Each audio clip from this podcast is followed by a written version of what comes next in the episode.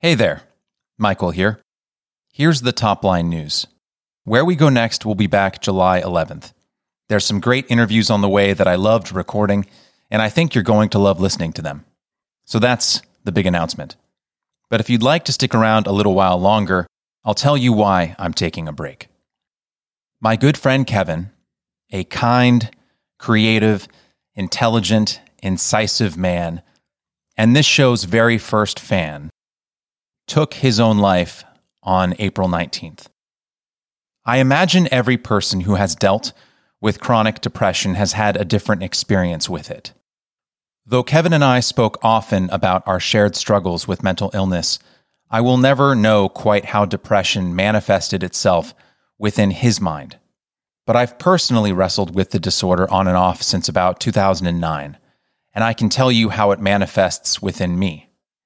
First come the intrusive thoughts. Now, we've all had these, and they vary from person to person, but the common thread is their irrationality. An intrusive thought could be a phrase like, you're worthless, or nobody loves you. It could be an image in your mind, like a loved one who's perfectly well, getting injured or dying. It could even be an urge to do something you'd never actually do, like when you're chopping vegetables with a knife and all of a sudden, for the briefest of moments, the thought of stabbing your pet flashes across your mind.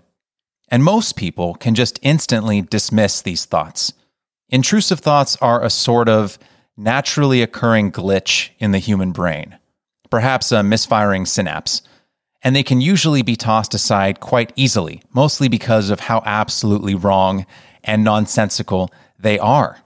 My friend doesn't hate me. My mother isn't hurt. I don't want to stab my dog. And so we brush intrusive thoughts aside like an insect that's landed on our shirt. But the first sign of depression, for me, is when I suddenly can't dismiss them. Instead, these toxic thoughts multiply, congest, and overwhelm. And after several days of these thoughts clogging up inside of my head, harassing and hammering me, that's what causes my depression. It's a kind of sadness that overcomes me once I realize that I cannot stop the irrational, harmful thoughts engulfing my own mind. A childhood friend of mine who lives here in LA has tinnitus as a result of going to one too many loud concerts without ear protection. Tinnitus is a consequence of hearing loss. It's a ringing or buzzing noise in one or both ears that never goes away. Once you have it, it's with you for the rest of your life. He tells me that when there's any sort of low ambient noise, his tinnitus fades into the background. It's only in absolute silence that he notices the ever present ringing. Depression, as I have experienced it, is a kind of mental and emotional tinnitus. It's ever present, even during moments of intense workload or distraction or genuine happiness. It's just there a soft ringing in the background beneath the din of life. Distraction, the ambient noise we fill our days with, can keep the tinnitus at bay. But in a moment of silence, it's all I could ever hear. My own mind telling me harmful lies about myself, day after day, week after week, month after month, year after year. That's why in the worst of it, from about 2014 to 2020, I was visited often by suicidal ideation. Not because I wanted to die. Nobody wants to die. I was just exhausted, and I didn't want to be exhausted anymore. Starting this podcast was, in some ways, an act of survival for me, a Hail Mary effort to give myself some purpose, to provide myself a thing to set my mind to, to distract it from the dark places it kept wanting every day to go. I don't know where I would be, who I would be, if I hadn't forced myself in desperation to start recording three years ago.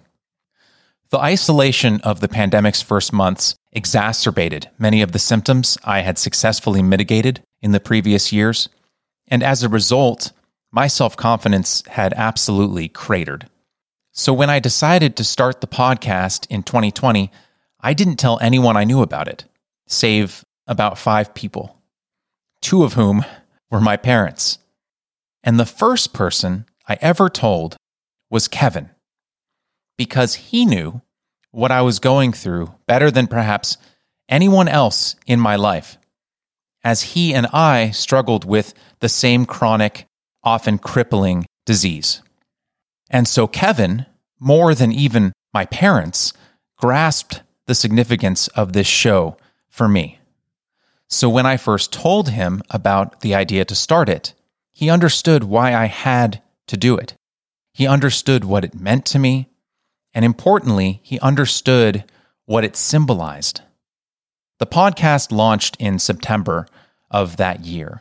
And while it gained an audience of strangers who found it online, I was only ever thinking of a handful of people I personally knew when I was doing prep, or recording, or editing. And the person I thought about more than anyone during that time was Kevin.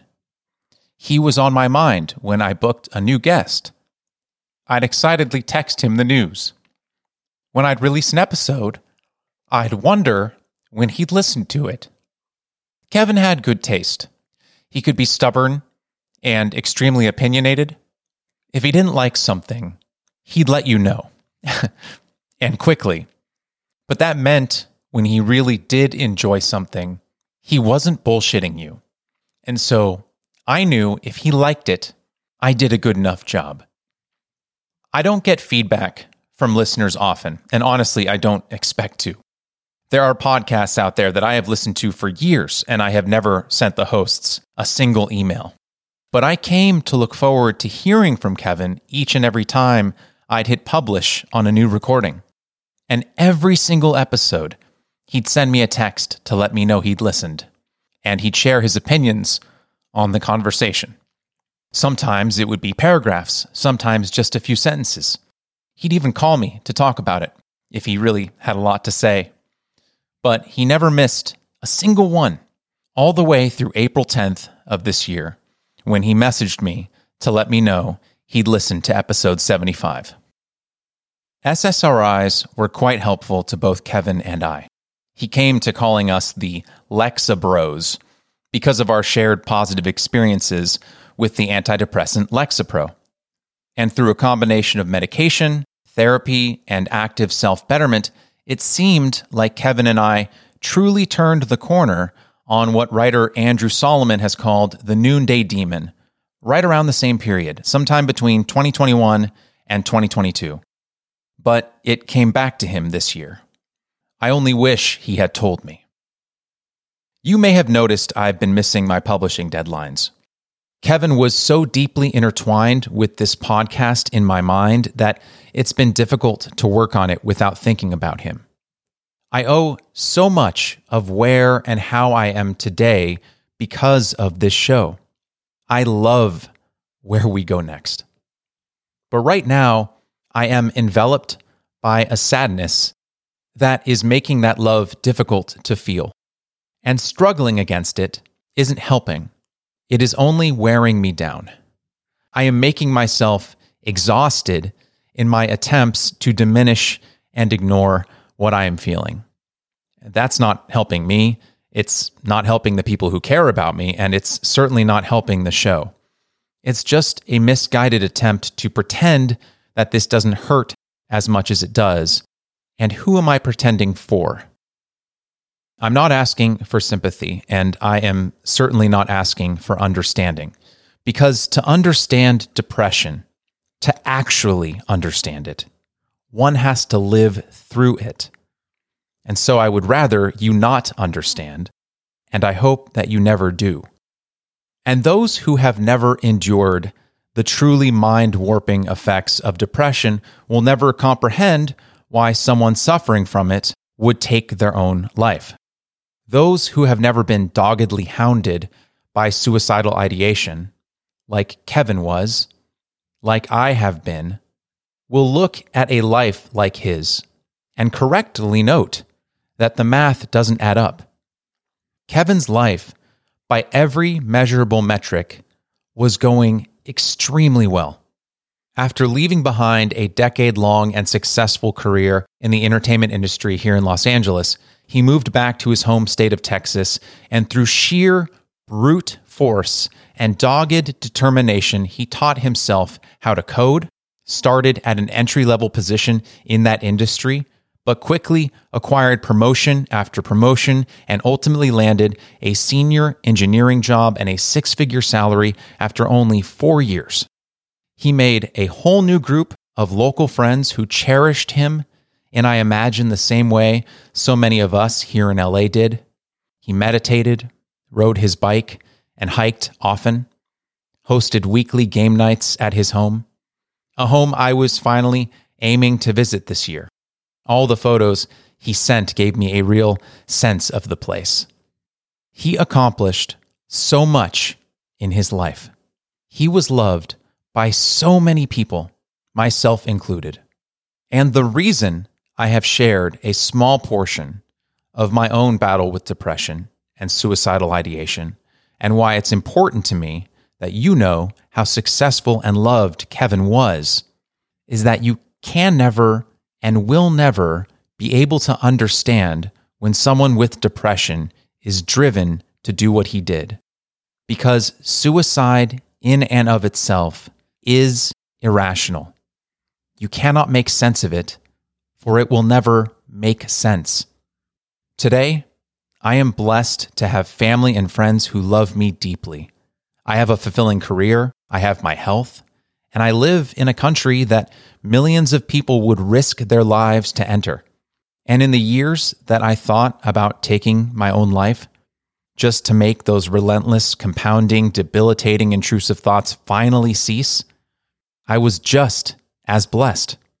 So if there's anything you take from this recording, please know this nobody wants to die. And to those of you who have ever dealt with depression or are dealing with it right now, please feel free to reach out if you'd like. And if you're in the thick of things, if you're in that dark place, I know too well that what I'm about to say isn't likely to get through to you because it wouldn't have gotten through to me at the time. But I'm going to say to you what I would have said to myself only a few years ago. Life is worth it. And deep down, beneath all the lies that have piled up inside your mind, I know that you know that.